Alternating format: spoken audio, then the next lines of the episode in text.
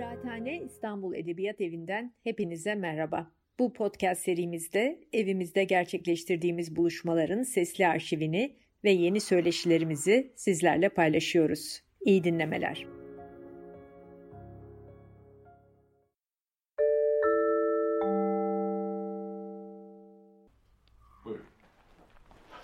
Herkese merhaba. Ben Deniz Gündoğan İbrişim.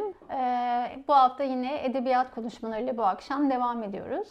Ee, geçtiğimiz konuşmada antroposen kavramını irdelemiştik. Antroposenin anlamına, e, tarihsel arka planına, e, çeşitli temsillerine değinmiştik. E, yine geçtiğimiz konuşmada antroposen çağında yani insan çağı olarak adettiğimiz e, insan bu çağda insanın jeolojik, ekolojik bir fail hale gelmesiyle birlikte yeryüzünü geri gelinemez biçimde değiştirdiğine değinmiştik. E, ve bunu birazcık da e, tarihsellik içinde anlatmıştım e, gene kolonyalizm, e, ırkçı kapitalizm e, ve aslında günümüz neoliberalizmle birlikte antroposen çağının e, ve antroposen çağının öznesinin ya da öznelerini birlikte e, konuşmuştuk. E, bu bağlamda da Türkçe edebiyattan işte Leyla Erbil, e, Latife Tekin, Deniz Gezgin ve Sema Kargusuz metinleri üzerinden gitmiştik. E, aslında e, Burada belki çok ufak bir hatırlatma yapmakta fayda var geçen konuşmaya da. Antroposen kavramının e, neden feminist bilinçle, neden toplumsal cinsiyet lensiyle birlikte ele alınması gerektiğine dair ufak belki bir hatırlatma yapabiliriz.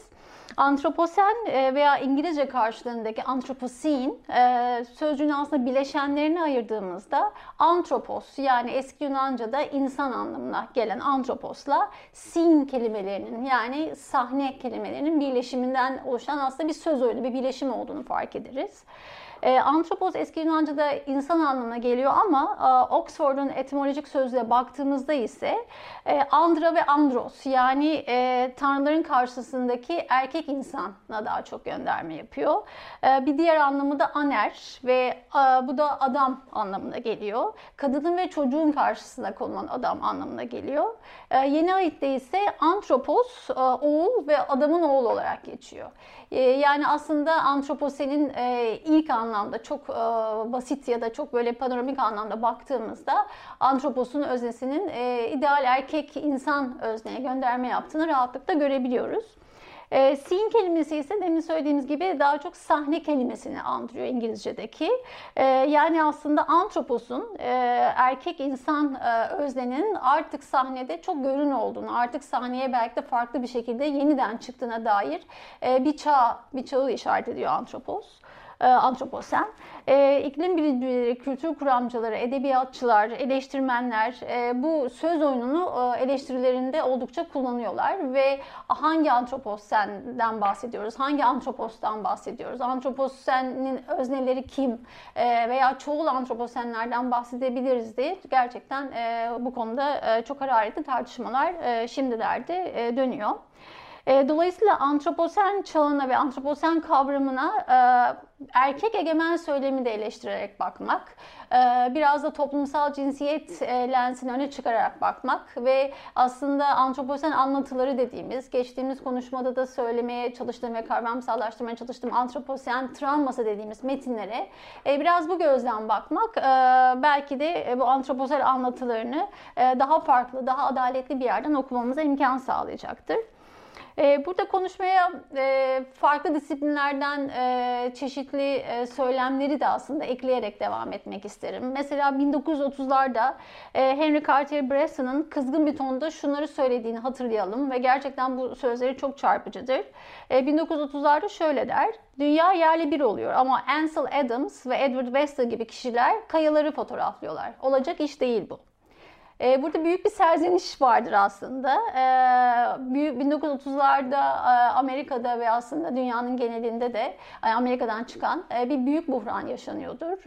Ve bütün bu büyük buhranın aslında incelenmesi, temsili e, elbette ki daha farklı siyasi, toplumsal, kültürel belki konjonktürlerle beraber eline alınması gerekiyor. Ve Henry Cartier Bresson'ın da buradaki serzenişi e, niçin biz bu dönemde kayalara bakıyoruz? Niçin biz bu dönemde e, kayadaki kristalleri inceliyoruz? Olacak iş değil bu diyor. E, oysa e, belki Bresson şurada bunu kaçırıyor olabilir. Kayalar bize bu tarih hakkında neler söyleyebiliyor? Kayaların içinde oluşan kristallerle birlikte belki biz tarihi nerede ve nasıl okuyabiliyoruz diye. E, dolayısıyla 21. yüzyıla geldiğimizde e, dünyanın pek çok yerinde yaşanan ekolojik e, yıkım, ekolojik tahribatı düşündüğümüzde belki bu bakışı biraz tersine çevirebiliriz. Toplumsal kırılmalarda da, politik belki e, kırılmalarda da, savaşlarda da aslında e, çevreye dönüp bakmamız, e, kayalara dönüp bakmamız, onların dilini deşifre etmeye çalışmamız, onların failini teslim etmeye çalışmamız da bize ayrı bir yerden, ayrı bir pencereden bir bakış sağlayabilir. Özellikle sanayi devrimi ve sonrasında hız kesmeyen küreselleşme, sermayeleşme, beyaz Avrupalı sermaye sahibi ve ayrıcalıklı erkekler özneler ağını aslında görünür kılıyor. Ee, ve buradan e, devşirilen e, değişimler, buradan doğan değişimleri de aslında antroposen çağı e, biraz bize incelememizi öneriyor. E, bu anlamda özellikle sömürge sonrası toplumlarda hız kesmeyen bir neoliberalleşme, hız kesmeyen bir sanayileşme e, edebiyatta oldukça yansımış ve aslında e, bize bu anlatılar, bu toplumsal kırılmalar, ekolojik kırılmalar hakkında da e, epeyce ipucu veriyor. E, bu akşamki konuşma biraz da dünya edebiyatı örnekleriyle gidecek. Ama dünya edebiyatı örneklerin e, derken de biraz daha sömürge sonrası toplumlarda özellikle e, onların edebiyatında, e, çevrilen edebiyatlarında e, bu tarz kırılmalar nasıl temsil edilebiliyor onlara bakacağız. E, bu konuşmada aslında e, geçen söyle konuşmamızda da söylediğimiz daha farklı bir şiddet türü, yavaş şiddet dediğimiz çevresel şiddet, böyle çok e, ani bombalamalarla ya da ani yıkımlarla seyretmediğimiz daha toksik ilerleyen, daha birikimli, zamanı ve mekana yayılan bir şiddet türüne tanıklık etmek gene ne demektir, ne anlama geliyor? E, bunları biraz konuşacağız. Bugün benim üstüne durmak istediğim yazarlar ve şairler Çağdaş Amerikan Edebiyatı'ndan Mary Holman, Fransız Edebiyatı'ndan Beranger Cournot, Hint asıllı ve yazar eleştirmen Amitav Ghosh ve Pakistan Pakistanlı gene çağdaş kadın yazarlardan Uzma Azlam Han'ın e, eserlerinden gene kısa kısa örnekler vererek geçen konuşmayla birlikte de hatta bağlantılı okuyarak e, antroposen çağını, travmasını, şiddetini gene feminist bir etikle, feminist filtremeyle incelemeye çalışacağım. Ee, ama ilkin aslında konuşmanın biraz daha çevresini daha net ortaya koymak için, çerçevesini biraz daha e, açık ortaya koymak için e, dünya edebiyatından gelip bir örnekle başlamak isterim.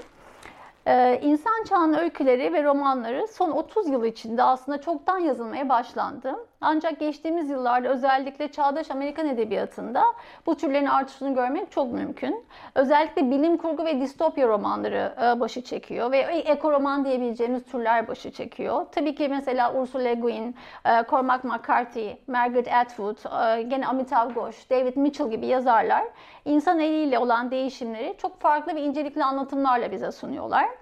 E, ve bu yazarlar aslında bunları çoğaltmak e, çok mümkün. E, ben Amerikalı bilim kurgu yazarı e, Paola e, Bacigapi'nin 2015'te yayınladığı e, The Water Knife, Su Bıçağı romanından çok kısaca bahsederek giriş yapmak istiyorum bu konuşmaya. E, su bıçağı dünyanı, dünyaya kuraklığın esir aldığı yakın bir geleceğe götürür bizi. Güneybatı Amerika'da özellikle Arizona'nın Phoenix bölgesinde amansız bir kuraklık e, patlak verir. Ve aslında biz e, bu kuraklıkla beraber de bir yakın gelecekteyizdir. E, aslında bir distopik ve e, daha çok bilim kurgu e, türündeyizdir. Ee, yazar yakın gelecekteki kurak dünyası ve bu kuraklığa karşı alınan önlemleri e, bize aktarır. E, ve bu önlemler aslında Nuh'un gemisi metaforunu çok anımsatır bize. Kuraklığa karşı ne yapılabileceğini düşünen kimi karakterler roman içinde ama çok da varlıklı ve zengin e, ve beyaz ve ayrıcalıklı insanlar e, bu kuraklıktan kendilerini korumak için Nuh'un gemisi gibi bir e, yapı inşa ederler. E, ve şehrin bütün üst düzey e, insanlarını, çok zenginlerini, elitlerini kendilerini bu Nuh'un gemisine toplarlar ve Colorado nehrinden gelen taşıma suyu da sadece kendilerini alırlar. E, hatta e, e, bu Colorado şirketinden gelen taşıma suyun e, şirketi var. E, tabii ki özel bir şirket. E, bu şirketinin e, ismi de Subuça. Romana ismini veren e, şirket aslında.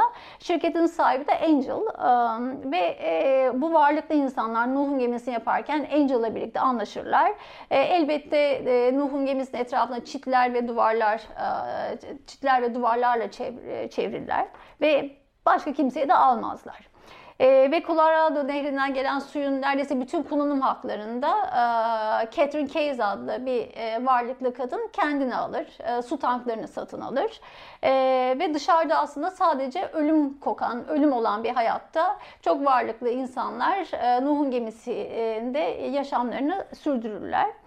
E, Su Bıçağı aslında burada hem distopik bir roman, e, tür bakımından distopik bir roman ama metin olarak da çok farklı bir dünya yaratan bir aktör aslında. Dünya edebiyatının belki de e, dünyasını kuran, e, dünya edebiyatının bir fail olarak e, önümüze koyan aslında farklı bir dünya yaratma kapasitesi. E, ve aslında Su Bıçağı da e, bunu çok güzel e, başarıyor. E, dahası dünya sona ererken e, burada yekpare bir umutsuzluk ve bencillikle birlikte inşa edilmeye çalışan aslında bütün e, gemileri, yapıları da e, şehrimsi bir fanusun içine koyan bir yapı su buçağı. Bu anlamda da aslında gayet biyopolitik bir e, yere de gönderme yapıyor roman ve e, romanın aslında baş e, imgesi e, su buçağı ya da Nuh'un gemisi diyebiliriz. Ee, ve su bıçağı artık canlı cansız bütün bedenleri disipline edici bir özellik kazanarak e, kimin hayatının yaşanabilir, kimin acısının daha değerli olduğunu, kimin dışarıda kalacağını, kimin içeriye alınacağını e, belirleyen bir e, kuvvet, bir güç haline geliyor. Bir antroposen e, çağında bir aslında fail haline geliyor. E, romanın sonunda şirket sahibi Angel şunları söylüyor. Bazısı her zaman hayatta kalır deyip noktayı koyuyor aslında kimin veya neyin hayatta kaldığı gerçekten belki de sormamız gereken en önemli sorulardan biri. E, buradan aslında kimin hayatı değerli ya da neyin hayatı değerli, kimin acısına nereden ve nasıl bakmalıyız antroposen çağında diye ilerlerken e, aslında buradan e, bugünkü konuşmanın e, esas yazarlarından e, Mary Beth Holman'a geçebiliriz sanırım. E, Mary Beth Holman, e, Cleveland, Ohio doğumlu çağdaş Amerikan e, yazar ve şair. Özellikle 2019'da yayınladığı e, ve Antropozen'de artık iklim krizi için neredeyse bir manifesto şiir haline gelen bir buzulun ardından nasıl ağıt yakmalı şiirinden kısaca bahsedebiliriz. E, şiirin adının özgün adı İngilizce başlığı How to Grieve a Glacier. Edebiyat ve Çevre Üzerine Disiplinler Arası Çalışmalar e, adlı e, çok e, ünlü bir dergide ve çok prestijli bir dergide 2019 yılında yayınlandı. Şiirin Türkçe çevirisi başlığı bana ait. Şiiri de ben bugünkü konuşma için çevirdim. Şiir şöyle başlıyor ve devam ediyor. Ellerinizde tutacağınız bir şey değil buzul. Battaniyeleri sarıp sarmalayıp imgesini bir o yana bir bu yana sallayarak acısını dindiremezsiniz onun. Beyaz yüzü ırak, soğuk, denize doğru amansızca aşınıyor. İncelirken bile korkusuz, ufalanıp dağılırken tarihi ve unutulmaya doğru çekiliyor. Güneş etrafında sevecek bir şey bulamıyor artık. Akan suyun yumuşak derelerindeki ışığı kas katı. Donmuş bir kaderin sonsuzluğundan süzülüyor. Ama söylüyorum size işte, bu mavi beyaz dev kütlesini seviyorum ve yeryüzünden gidişine ağıt yakıyorum. Seyrelen suların armağanı bu bize ancak daha fazla acı verecek hepimize. Ama bu muhteşem bir çöküş. Yaşayanların hiç göremediği biçimde bir yüzü aşağı dönük usul usul parlıyor. Ee, Holman'ın bu dizeleri aslında bize çok şey söylüyor. Belki o su buçağından alıp gelirsek e, neyi kaybediyoruz, kimi kaybediyoruz, neyin acısına nasıl bakmamız gerektiğine dair çok incelikli e, bir yerden sesleniyor ve aslında ekofeminist diyebileceğimiz bir yerden sesleniyor. E, Holman'ın dizilerinde aslında ataerkil sistem yüzünden, antroposendeki antropos yüzünden ki aslında burada çok da genelleme yapmıyorum. Hani soyut bir şeyden çok bahsedemiyoruz. İ, i, tarihsellik içinde e, mutlaka antroposenin öznelerinden bahsetmemiz gerekir. Ama hiyerarşik bu ikili kalıplara, e, işte doğanın üzerinde kurulan tahakküme, e, doğa, kültür, akıl, beden, e, insan, hayvan, e, nesne, özne gibi aydınlanmacı zihniyetin e, çağrıştırdığı e, ve aslında ortaya koyduğu ve hala devam ettiği bu e, dualitelere karşı e, bir eleştiri saklı aslında Holman'ın bu dizilerinde. Ee, özellikle erkeği merkeze yerleştirirken kadını ve çevreyi, e, hayvanı, bitkiyi, maddeyi, buzulu e, ikincil konumlandıran aslında zihniyete karşı bir çıkış burada var. E, kimin hayatta kaldığı, kimin e, veya neyin nasıl e, yaşam savaşı verdiğini, iklim değişikliğinde buzulların aslında e, gerçekten önümüzde ölüp gittiğinde e, tam da o, o noktada, o vakitte hatırlatır bize. Bu yanıyla da aslında e, doğaya doğru bir farklı da bir çağrış, bir ekofeminist bir haykırıştır da bu. Ee, bunların ötesinden aslında şunu fark ederiz biz bu dizelerde. Dizelerde çok yoğun bir keder var e, buzulun ölümüne tanıklık eden e, şair özne gerçekten kendi yakınını, bir insan yakınını kaybetmiş gibi kederleniyor. Öfkeleniyor, acısını e, dile getire bazen kilitleniyor, bazen dile getirilemiyor.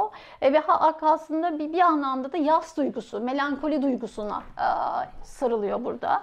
E, ve bir buzulun ardından yakılan ağıtı e, biz okur olarak bu anlamda nereye koyabiliriz? sorusunu önümüze koyuyor Holman. Ee, bir buzulun ardından tutulan yasın anlamını gene nerelere koyabiliriz diye düşünebiliriz.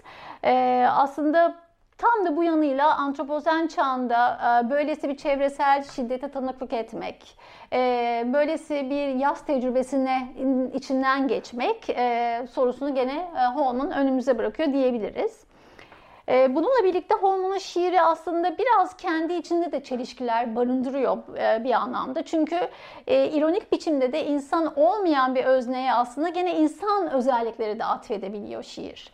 Ee, mesela buzulu battaniyelere sarılacak bir bebek gibi e, konumlandırıyor. Ee, ya da kaybedilen şeyin gene bir bebek masumluğunda bir varlık olduğu düşüncesi ön plana çıkabiliyor. Burada mutlaka gene kaybedileni bir, bir şekilde gene insan özneyle sanki özdeşleştiriyormuşuz e, gibi ilkin okunabiliyor şiir. Ne var ki biraz daha e, dizelerin içine girdiğimizde, biraz daha metni didiklemeye başladığımızda aslında egosantrik e, düşüncenin e, ve yaz tecrübesinin e, insan merkezciliğinden biraz daha sıyrıldığını burada e, görebiliyoruz. E, insanın bir tür olarak aslında evcilleşmesi, insanın doğada sadece bir segment olarak var olduğunu kabul etmesi e, ve yok olan diğer yaşam formlarının e, hakkını teslim etmesi, onların acısını dinlemeye başlamasını bir görüyoruz Holman'ın dizelerinde. E, zira buzulun ölümü dünyadan aslında sadece tekil bir yaşam formunun da yok oluşu değil bu anlamda. Geçen konuşmamızda da e, biraz bahsetmiştik. E, güneşe, suya, taşa, toprağa ait e, yaşamımızı aslında nasıl şekillendireceğimize dair e, bir yaşam bilgisi, bir ekolojik bilginin de onun e, aidiyetinin de aslında yavaş yavaş e, yitikliğidir. Yavaş yavaş o bilgiyi de e, yitir, yitirişimizin öyküsüdür. E, bunu da aslında şiir bir anlamda içinde saklıyor diyebiliriz. E, aslında bu şiirin çıkış noktası ise gerçek bir olay. Gerçekten e, ölen bir buzula tanıklık etmeyle başlıyor. Bu anlamda da çok kıymetli ve e, tanıklığın antroposende e, sorunsallaştırılmasına, e, insan özneden biraz daha e, sıyrılmasına olanak sağlayan bir yerden konuşuyor e, e, Holman'ın şiiri. E, Holman bu şiirini esasen İzlanda'nın İzlanda'nın ölen ilk buzulu için yazıyor. Onun anısını yazıyor. Okşogul e, buzulu için yazılıyor. Yıllar geçtikçe eriyen buzul parçası 2014 yılında tam 700 yaşındayken ölü ilan ediliyor resmi olarak. 2019 e, yılında ise yerinde yok denecek kadar az bir parça kalıyor. Yani artık neredeyse bir nokta kadar kalmış oluyor.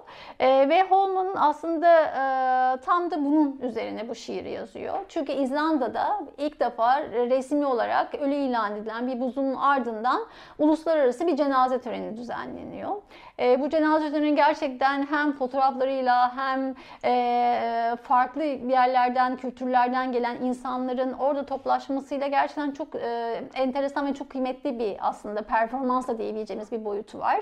E, çünkü e, orada özellikle kadınlar ve yerli halk siyahlar halinde, siyahlar giymiş bir halin, halde tam da buzulun yok olduğu yerde gerçekten e, ağıtlar yakıyorlar, cenaze töreni düzenliyorlar, konuşmalar yapıyorlar. E, ve tam o buzulun öldüğü noktaya e, bu bizim geleceğimiz, e, bizi lütfen affet diye not bırakıyorlar. E, ve aslında Holman da e, bu cenaze törenine katılanlardandı ve aslında bir şekilde de e, bu belki tanıklığını e, şiir formuna doğru e, evrilterek e, çok daha farklı yaratıcı biçimde e, bizi e, böyle bir performansla, böyle bir cenaze töreniyle e, buluşturdu. Aslında e, şu an belki resimlerini gösteremiyoruz ama New York Times ve Guardian zamanında bu cenaze töreni haberlerini yapıp fotoğraflarını paylaşmıştı. Gerçekten de çok ilginç fotoğraflar. O fotoğraflar üzerinden de çok çok şey e, söylenir diye düşünüyorum. Ee, böylelikle bir buzulun ardından nasıl alt yakmalı? Hem kurgusal yanı hem performatif yanıyla ve ördüğü ekoetik ihtimamla, ördüğü ekoetik bir bakışla e, başkasının acısını, ekolojik ötekinin acısını işlemeyi, paylaşmayı bize hatırlatır. E, burada aslında biraz demin e, çok kısaca üstünden geçmiştim ama bir, bir, bir, bir parantez açmakta fayda olabilir. Freud'un yaz kavramını aslında bu şiir nasıl genişletiyor, nasıl patlatıyor hatta ona belki de ufak bir katkı sağlanabilir. E, Freud 1917 e, tarihli e, ve artık gerçekten hepimizin başucu metni olan Yas ve Melankoli makalesinde tartıştığı yaz kavramında Freud yası şöyle tanımlar. E, insanın sevdiği bir yakınını kaybetmesine e, veya ülke, özgürlük, ideal gibi düşünsel soyut kimi değerlerin yitip gitmesine karşı geliştirilen karmaşık bir e, reaksiyondur e, yas der Freud. E, burada Freud insan özneye e, ilişkin e, çok çözülemeyen bir geriliminde altını çizer. Yasın temelinde, yas tutma tecrübesinin temelinde e, karşılaşan bir çelişkinin altını çizer. Öznenin nesne ya da ideal kaybıyla başa çıkarak hayatta tutunması bir anlamda, hayatta tekrar geri gelmesiyle bu kaybı asla unutamaması ve hep bu kaybın olduğu zamana geri gitmesi, bu kaybın olduğu, imlendiği zamana e, bir şekilde takılı kalması, yani melankolik bir varoluşa çekilmesi arasında gidip geliyordur diyor özne içinde Freud. Yani bir anlamda hayata tutunma çabası, e, devam etme çabası var. Bir yanda da aslında e, bu kaybın gereksinimi var e, bünyede Freud'a göre. E, ve bazen sevilen kişinin ölümü çok travmatik, çok ani ve beklenmedik bir şekilde olduğu zaman, özellikle savaş anlarında, bombalama anlarında gibi e, ve kişi bunlara çok direkt e, yoldan tanıklık ettiğinde yaz süreci çok daha karmaşık bir hal alıyor. E, ve e, bu Freud da bu süreci e, daha e, karmaşık e, yaz süreci olarak tanımlıyor. Travmatik yaz olarak tanımlıyor. E, bütün bunlara baktığımızda aslında e, Freud'un yaz tanımının, yaz kavramsallaştırmasının veya e, biz öznelerin e, bir şekilde ilişkilendiğimiz yaz tecrübelerinin daha çok insan odaklı olduğunu e, kabul ediyoruz artık. İnsan e, merkezci bir yaz kuramından bahsediyoruz. Halbuki Holman'ın şiirinde bir buzulun ölümüne tanıklık etmek, oradaki bütün insanlar için. Ama bir de buzulun yanında e, buzula yoldaş olan e, diğer buzul parçaları, diğer e, mesela ağaçlar, bitkiler, floranın kendisi, yer kabuğunun kendisi e, bu olaya nasıl tanıklık ediyor? E, bunların temsillerini biz edebiyatta nasıl görebiliyoruz? Yaz tecrübesini, travma tecrübesini, e, şiddetle karşılaşma tecrübesini insan merkezciliğinden nasıl ayırabiliyoruz? Aslında antroposen çağ bize bunları da söylüyor. Belki teorik olarak söylemiyor. Biz bunları metinlerden aslında çıkarak, yola çıkarak, şiirlerden, romanlardan yola çıkarak bulabiliyoruz. Evet aslında bir buzulun ölümüne yani çok da ani olmayan, e, çok yavaş ve ince bir şekilde seyreden bir ölüme tanıklık etmek e, hem tarihsel hem e, kültürel hem politik hem de ekolojik anlamda bir adalet çağrısı. E, bir adalet çağrısında bulunuyor bize. İnsan olmayan canlıların, hayvanların, bitkilerin, yer kabuğu üzerindeki her türlü maddenin de kaybında başka türlü belki bir ilişkilenme biçimi olacağını söylüyor. Başka türlü belki bir yaz tecrübesinin de mümkün olacağını söylüyor.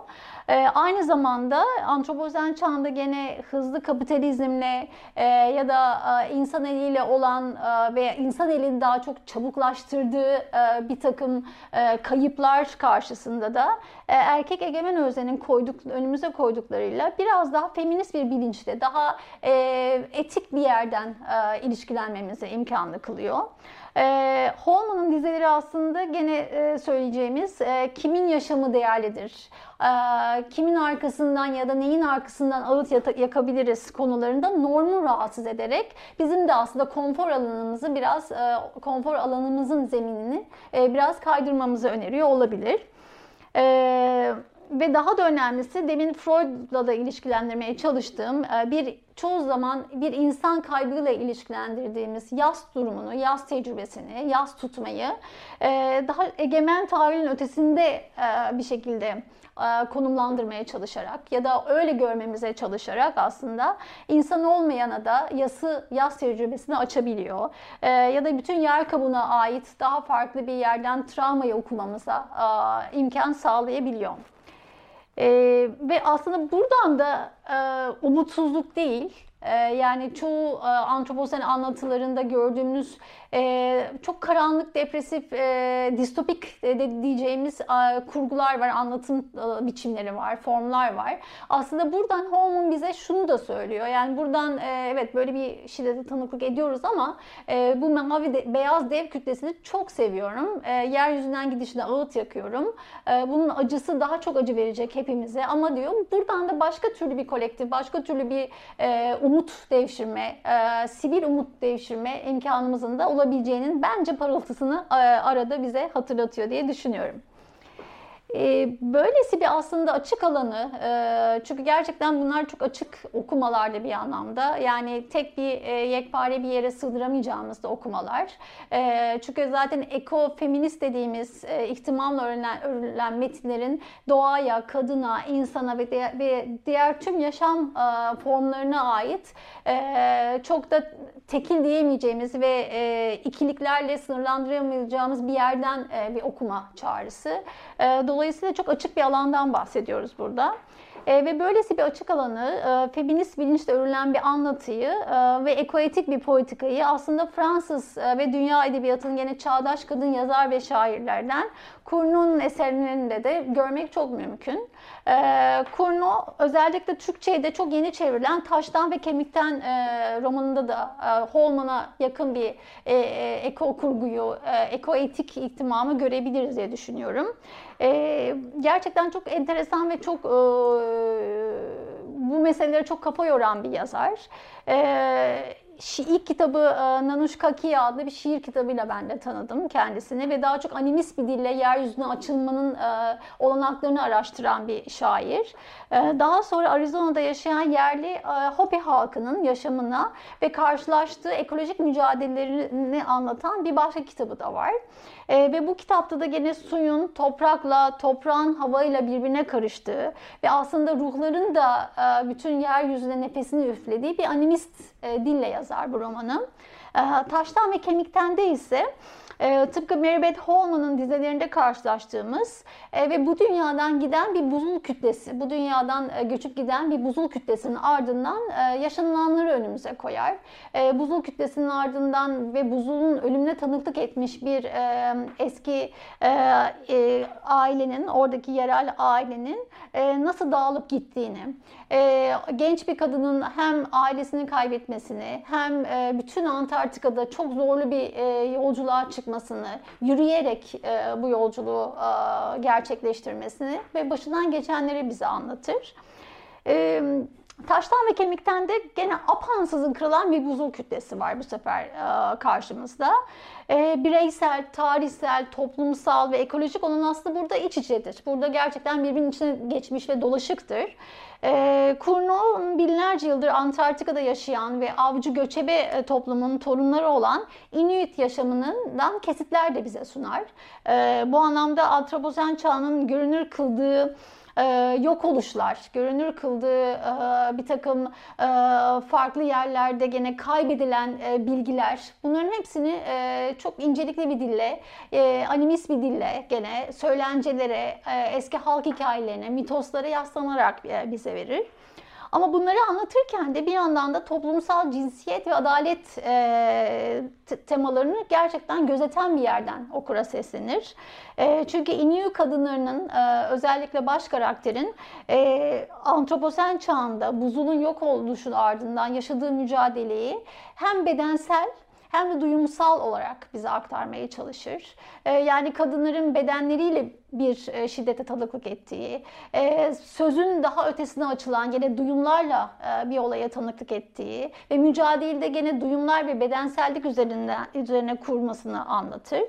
Ee, burada yerel ezgiler, şaman davullarının sesi, canlı cansız varlığa nefes üfleyen gene e, ruhlar, ağaçlar, animist bir bakış, suyun her halinin e, hayatın çok çok elzem bir parçası olması gibi e, çok katmanlı ve kartografik diyebileceğiniz bir anlatım vardır burada.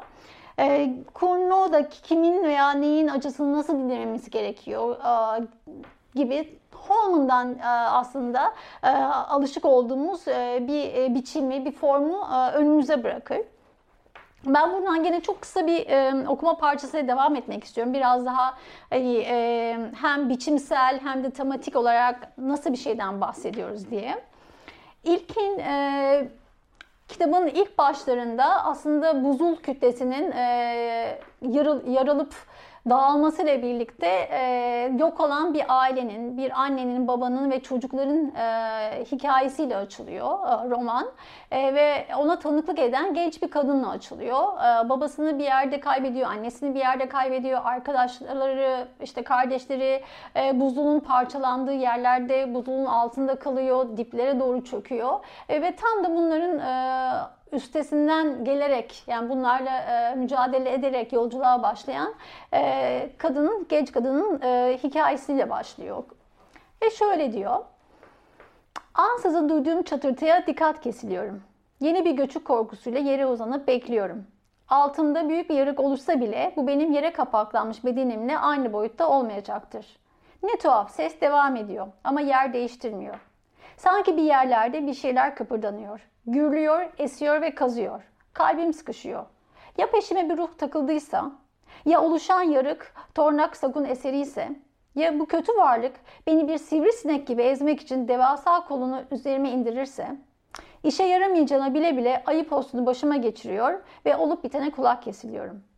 Az ileride kar adeta dalgalanıyor. Önce korkudan ürpersem de sonrasında mutluluktan uçuyorum. İkasuk karşımda beliriyor. Babamın en iyi köpeği. Bankiz yarıldığında yani kutup buzul kütlesi yarıldığında ve o dört genç köpek burada kar altında mahsur kalmış olmalı. Havlıyorlar. Sürünün geri kalanı uzaktan karşılık veriyor ama rüzgar bu hayaletimsi sesleri bastırmakta gecikmiyor. Nereden çıktığı belli olmayan beş köpekle yalnızım.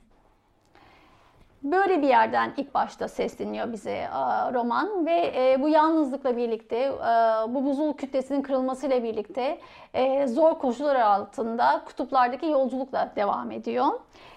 Burada da gene e, yerel söylenceler, efsaneler, e, Innu halkından devşirilen o animist e, dil e, yer yer e, baş karakterin e, yanına geliyor, ona el veriyor, yer yer onu alıyor, başka taraflara doğru götürüyor. Gene buradan da çok kısa bir şey okuyabilirim.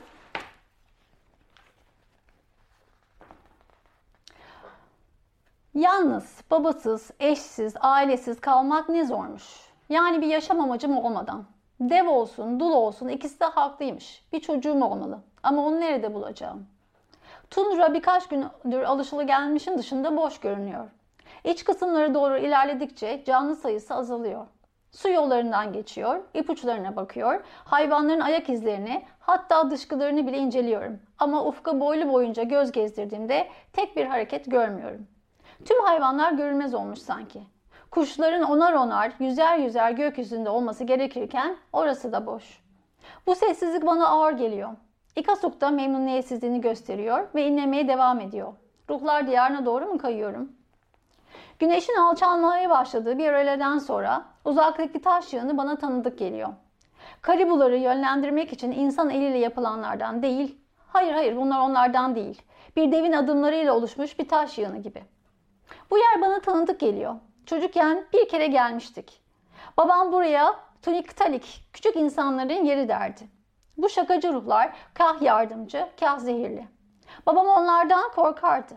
Taş yığınının dibine yiyecek bırakıp yolumuza devam etmiştik. Köpek nihayet uyuyor.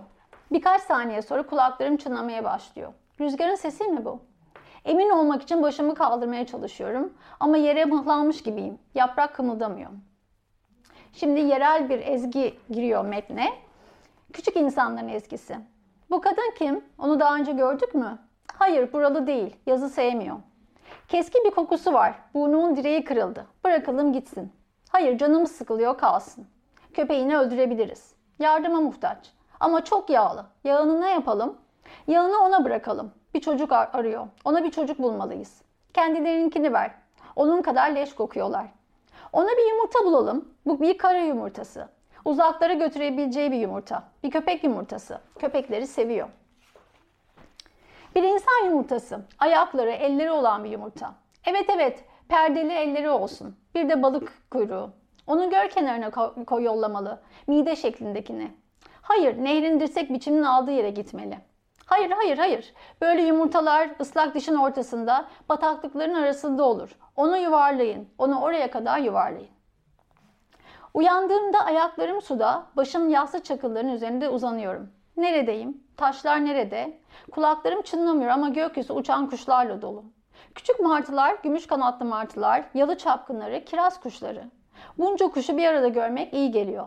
Ötüşleri, cıvıldamaları kulaklarımı titretiyor. Ve bu gıdıklanmayı ayak parmaklarıma kadar hissediyorum.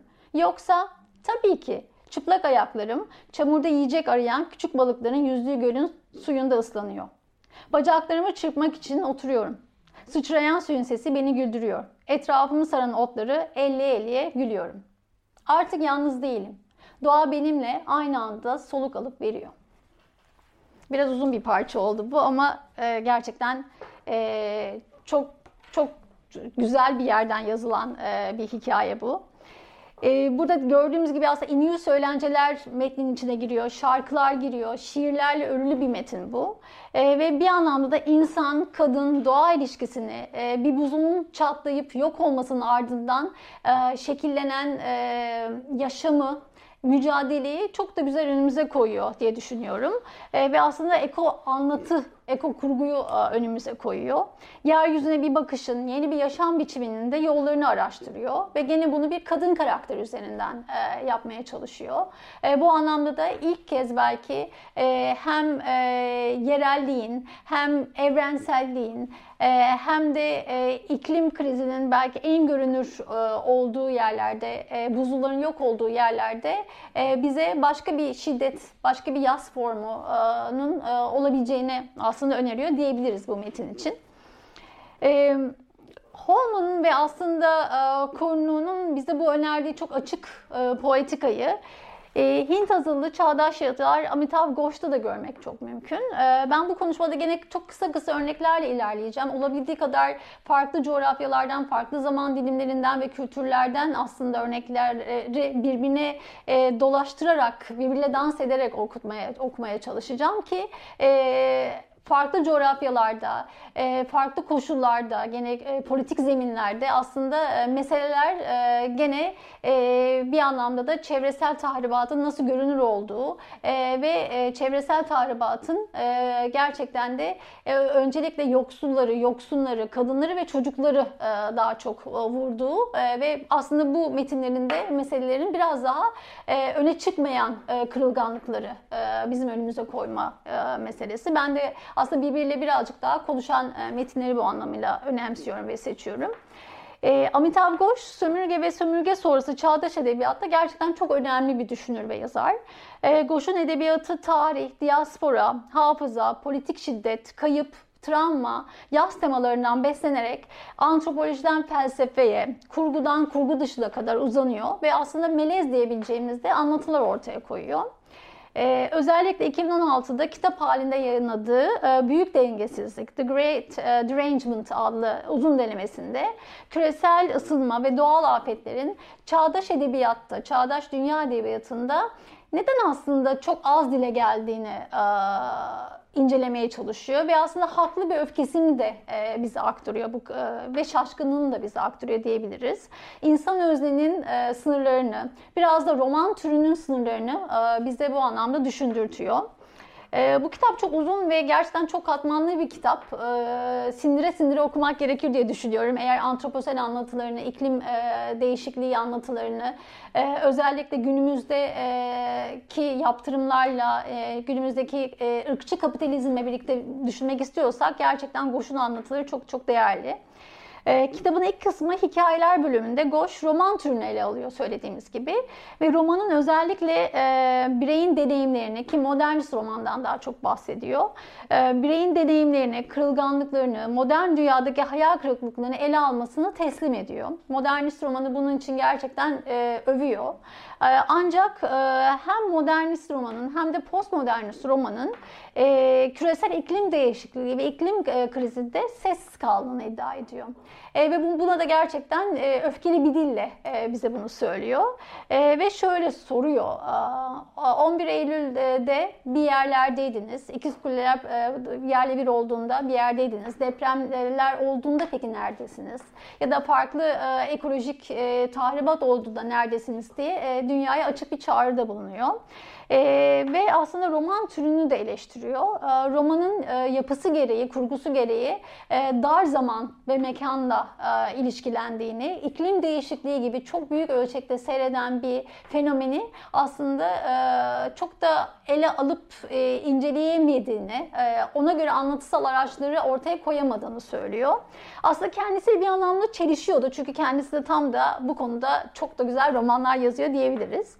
Ee, buradan açık bir çağrı yapıyor ama Goş. Ee, iklim değişikliğini, iklim adaletini, yoksullar ve özellikle kadınlar üzerinden e, adaletin tesis edilmesi üzerine açık çağrıda bulunuyor bu kitabında.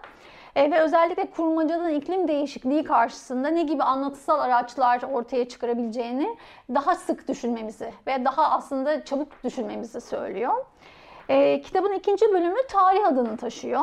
E, ve Goş dünyanın aslında tarihselliğini burada sorguluyor. Tarihselleşme ve dönemselleştirme, dönemselleşmeyi e, masaya yatırıyor. E, ve aslında tarihselleşmenin de çok yekpare ilerlediğini, e, araçsal akılla birlikte e, bunun ilerlediğini e, söylüyor. Ve dönemselleşmenin, dönemselleştirmenin risklerine e, burada değiniyor. E, kitabın üçüncü bölümde ise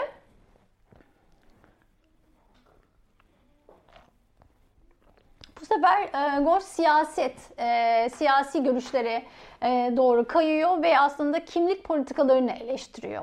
E, kimlik politikalarının günümüzde çok yüceltildiğinden e, ve özellikle bireysel özgürlüklerin e, çok ön plana çıkartıldığından, e, tartışmaların daha çok kimlik politikaları üzerinden yürüdüğünden e, ve bu tam da bu nedenle ekolojik olanın ıskalandığından bahsediyor.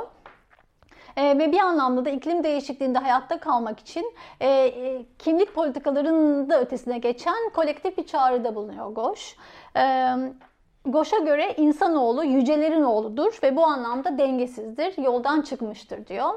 E, Goş'un aslında bu söylemi ben Goş'u tekrar tekrar hep dönüp okuyorum ve e, Goş'u okurken hep aklıma e, nedense onunla birlikte böyle e, bir sanki gönül bağı kurduğum e, Rilke'nin e, Duino ağıtları geliyor aklıma nedense ve e, Rilke bize şöyle derdi mesela orada. E, yapılması gereken burada bakılmış, dokunulmamış olanı o daha geniş çemberin içine almak gölgesiyle yeryüzünü karartan bir öbür dünyaya değil, bir bütüne, bütünün kendisine. Evet bizim ödevimiz bu. Gidici, dayanıksız olan yeryüzünü öyle derin, öyle acıyla ve tutkuyla kavramak ki onun özü bizde yeniden dirilsin. Yani bir anlamda aslında hem Goş hem Rilke belki de yeryüzünü tekrar anlamamız gerektiğini, farklı siyaset politikalarına, farklı tarih anlayışlarına doğru belki de gitmemiz gerektiğini öneriyor diyebiliriz. Aslında bir anlamda da Goş hem denemesinde tam da Rilke'nin söylediği o yeniden dirilmeyi de öneriyor diyebiliriz. E, Büyük Dengesizlik kitabının ardından Goş e, 2019'da son romanı e, Silah Adası'nı e, yayınlıyor. Gun Island'ı yayınlanıyor. Ve aslında bütün bu büyük dengesizlikte önerdiği, e, söylediği şeyleri, deneme formunda yazdığı şeyleri aslında tam da romana e, uyarlıyor diyebiliriz e, Silah Adası'nda. Zaten Goş'un e, romanlarını okuduğumuzda aslında e, tam da onun e, denemelerindeki, işte söyleşilerindeki, e, hatta e, yazdığı e, gene eleştirel e, yazılardaki larının aslında e, kurmaca halinde görüyoruz diyebiliriz. E, Goş yolculuğuna şöyle başlamıştı aslında. 2000'lerin ortalarında nesli tükenmekte olan Bengal kaplanlarının evi olan e, Sundarbans nehirlerini araştırmakla işe başlamıştı. İklim değişikliğini aslında gözümüzün önüne daha çok koyması e, Sundarbans bölgesiyle e, başlamıştır.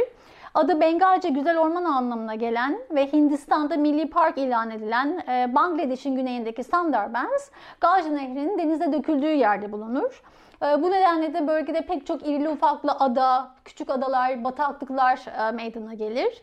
E, tropik kasırgalar, akarsu erozyonu, erozyonu, taşkınlar, toprak kaymaları ve kuraklık bu bölgede gerçekten çok baskındır.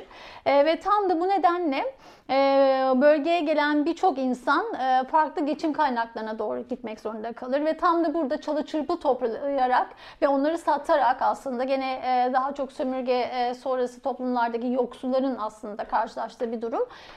Çalı çırpı toplayarak onları satmaya çalışırlar veya veya tam da bu bataklıklara, bu bölgeye balık avlamaya gelirler. Ama aslında nehirlerin, Ganj Nehri'nin kenarlarında da veya o bataklıklarda da hep biriken toksik e, atıklar ya da kimyasallarla karşılaşırlar. E, Bengal kaplanları ise ilginç olan günden güne e, insan seliyle e, dolan e, bu bölgede aslında kendi yerleri Bengal kaplanlarının bölge bu bölgesi e, insanlara e, bir e, artık ne diyelim alerji geliştirirler e, neredeyse. E, günden güne artan bu insan ziyareti ve toksik yayılma nedeniyle çareyi de e, avlanmaya gelen insanlara saldırmakta bulur Bengal kaplanları. Bu nedenle oranın ekosistemi de gerçekten e, tam da yerinden yurdundan edilmiştir edilmiştir diyebiliriz. E, Sundarbans aslında antroposen çağının e, bir neredeyse sembol haline e, gelir. Bir, e, e, bir hem romanlarda gördüğümüz hem de aslında e, tarihsel e, ve sosyolojik incelemelerde de gördüğümüz bir gerçekten bir fenomen haline gelir. E, Goş zaten bunu e, çok ünlü e, trilojisi dediğimiz Ibis e, üçlemesinde o, okura e, aktarır. Ateş Tufanı, Haşhaş Denizi ve Dumanlı Nehir üçlemesi 19. yüzyıldaki Hindistan ve Çin arasındaki afyon ticaretini anlatırken afyon savaşlarının gene uzun döneme yayılan çevresel etkilerine ve bu Sundarbans bölgesine yayılan aslında toksik kirlenmeyi konu edinir.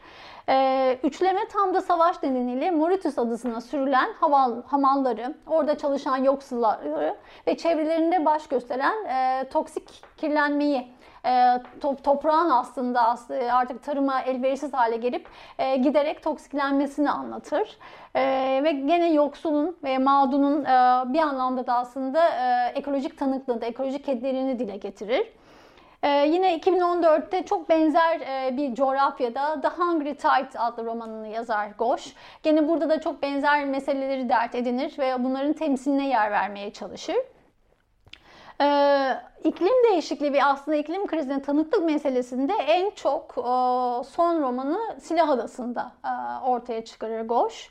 Ee, burada bir sürü coğrafyadan, zaman diliminden, mekandan geçerek e, bu katmanlı aslında şiddeti okura aktarır. Silah Adası yine Batı Bengal'in karmaşık kanallarından, bataklıklarından, yarı sulak alanların bulunduğu yerde Sundarbans ormanında geçer. Ee, bölgede tabii ki geri dönülemez bir çevresel tahribat vardır. Yöre halkı umutsuz, çaresiz, öfkelidir. Ee, sel ve kasırgalar buradan hiç eksik olmaz. Kadınların aslında denizden denizden geçin diye özellikle denizden toplayarak e, bir takım şeyleri sattı. Gene yerel halkın balıkçılık yaptı. Deniz artık burada da çok kirlenmiştir e, ve geçim kaynağı olarak neredeyse görülemez. E, burada Din adlı orta yaşlı geçkin çok başarılı bir kitap tüccarı Orta Doğu'ya gider. Lübnan'dan Venedik'e kadar uzanan çok uzun ve meşakkatli bir yolculuk yapar. Aslında din e, aslen e, Hint asılı bir karakter ama e, coğrafyasında yaşanan e, politik kargaşadan dolayı Amerika'ya zamanında göç etmiş bir karakter. E, fakat e, evinden Kalküta'dan gelen bir hastalık haberiyle tekrar Hindistan'a geri dönmek zorunda kalıyor romanın bir yerinde. Ve Hindistan'a geri döndükten sonra da aslında e, oranın e, belirli coğrafyalardaki e, çevresel aslında tehditleri, ta tahribatların izini sürmeye başlar bir gazeteci gözüyle neredeyse. E, ve tekrar e, Hindistan'a bakışımızı bir anlamda bu anlamda tekrar e, farklı bir yerden e, değiştirmeye çalışır. E, bu yolculuğunda da dine e, yılanların tanrıçası diye bilinen Manasa Devi eşlik eder. E, Manasa Devi bir Bengal miti aslında e, ve bir Bengal mitinin peşinde bulur Din adlı genç adam kendini. Burada önemli olan nokta bu yılanların tanrıçasından aslında devşirilen bilgiyle, ekolojik ihtimamla Din yolda karşılaştı onca insanla bir sürü konuşma yapar, bir sürü diyaloğa girer, hatta alışveriş yapar ve yavaş yavaş dinin aslında kabuk attığını, e, kendini kültürel olarak daha evcilleştirdiğini, e, insana bakışının, hayvana bakışının, taşa bakışının, suya bakışına değiştiğini e, roman boyunca da görmek çok mümkün. Bu anlamda da din Yolda ölülerle konuşur, ruhlarla konuşur, yeryüzünün e, başka canlılarıyla beraber e, bir şeyleri deneyimlemeye çalışır. E, Avrupa'ya ulaşmak için insan kaçakçılığı yapan Bengalilere kadar türlü insanlarla karşılaşır. Okyanuslarda mesela ölü bölgelerin hızlı artması nedeniyle karaya vuran ölü yunuslarla karşılaşır. Çok farklı insan ve insan olmayan canlılarla birlikte ilişkilenerek hem kendi düşüncesini hem dünyaya bakışını da bir anlamda değiştirir. E, aslında Goş burada bize gene e, çok seyirlik bir anda çıkan bir şiddet türünden ziyade e, çok yavaş ilerleyen, sinsice ilerleyen bir şiddet türü karşısında dünya ile nasıl ilişkilenmemiz gerektiğini de e, bize hatırlatır.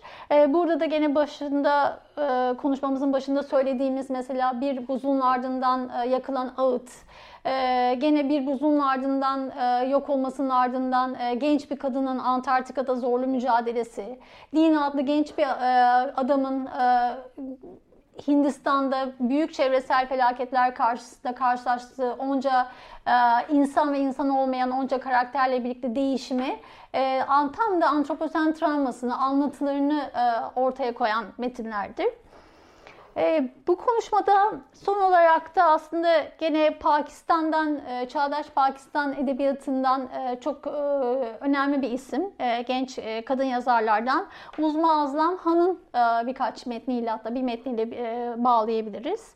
E, Aslan gene kapitalizm, küreselleşme ve ırkçı sermayenin e, Pakistan'da nasıl etkili olduğuna dair yazan e, çok güçlü kalemlerden e, ve özellikle çevre konularını, kadın ve çevre konularını ele alan yazıları ve romanları var.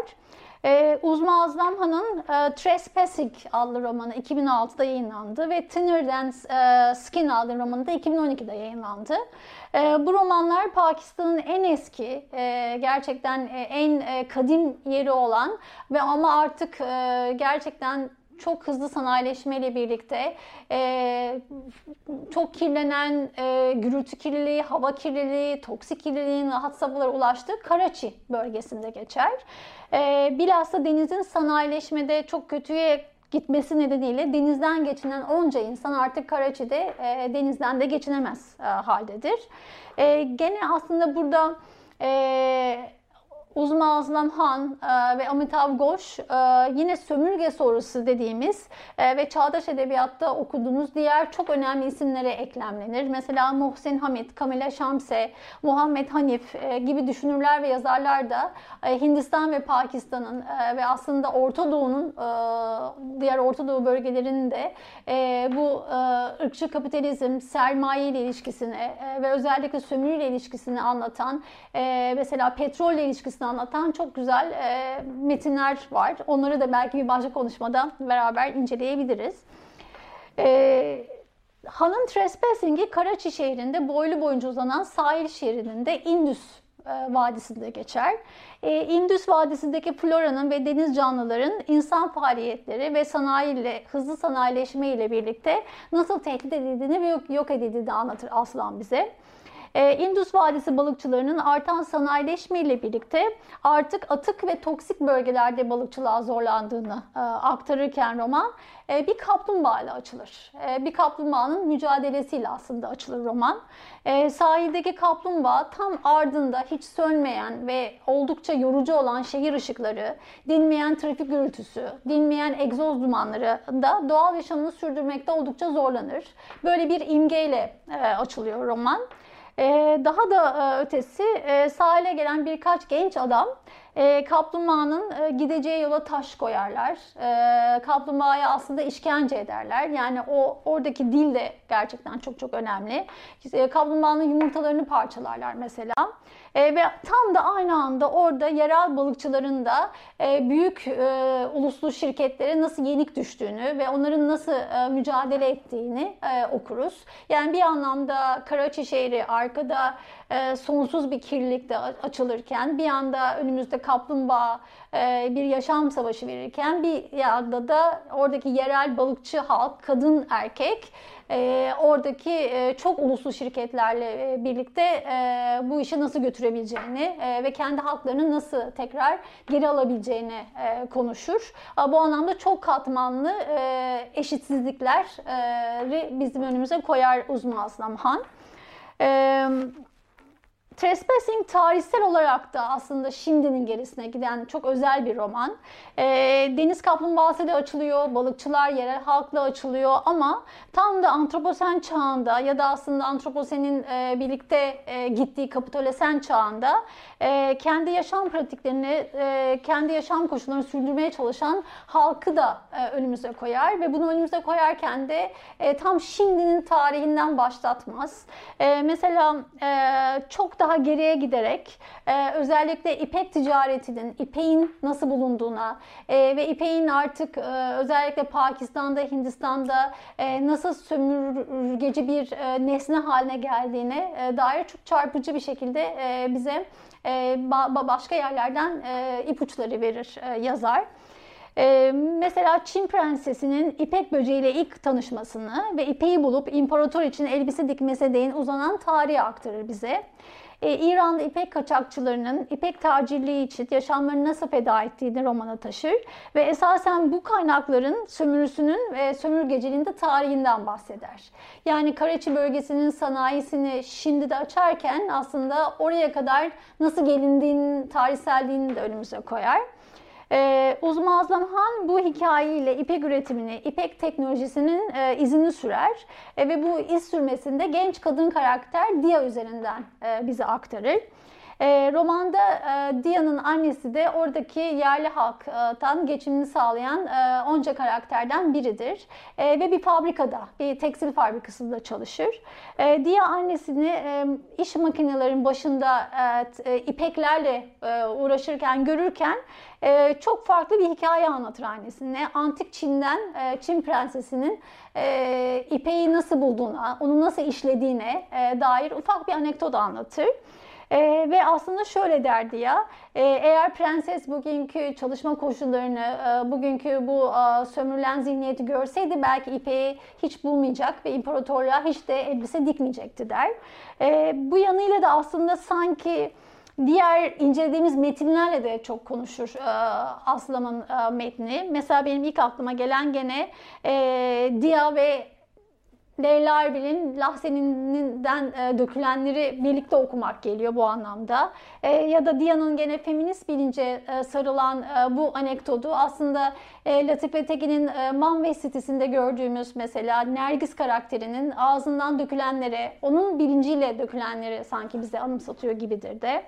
E, Nergis'in ekofeminist bakışı, e, kendi... E, köşesinde gazetesinde kurduğu ve Erice hakkında söyledikleri mesela e, ve Dia'nın e, Karaçi bölgesi için annesine söyledikleri e, romanda daha tabii ki katmanlı olarak e, bunlar önümüze çıkıyor. Sanki birbiriyle konuşur gibidir bu anlamda. Çok farklı coğrafyalar, çok farklı kültürler, e, farklı politik e, konjonktürler olsa da e, çevresel meselelerde, çevresel e, tehditte aslında bu metinler e, birbirine el veriyor da diyebiliriz.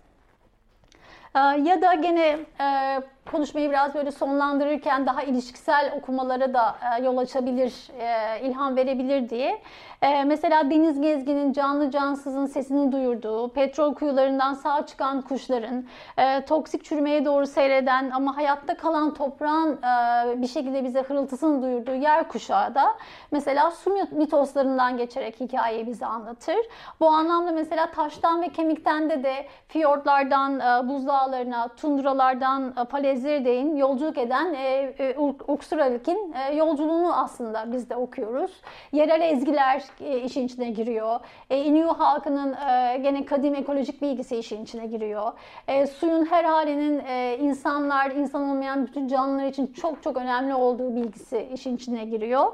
E, gene birbirinden çok farklı zaman dilimlerinde, e, coğrafyalarda geçse de, kültürel koşullar altında geçse de mesela yer kuşağı ve e, belki taştan ve kemikten de e, birbirine böyle e, değdirerek okumak, birbirine temas ettirerek okumak bu anlamda e, gene bize çok e, farklı nefesler, çok e, farklı formlar önerebilir diye düşünüyorum. E, çünkü iki metin de aslında söylencelerden, rüyalardan, mitoslardan, yerel ve animist bilgiden geçerek hem cinsiyetçi, ırkçı ve türcü dünya görüşlerini reddediyor. bu anlamda da gene beraber okunabilecek metinlerden diye düşünüyorum.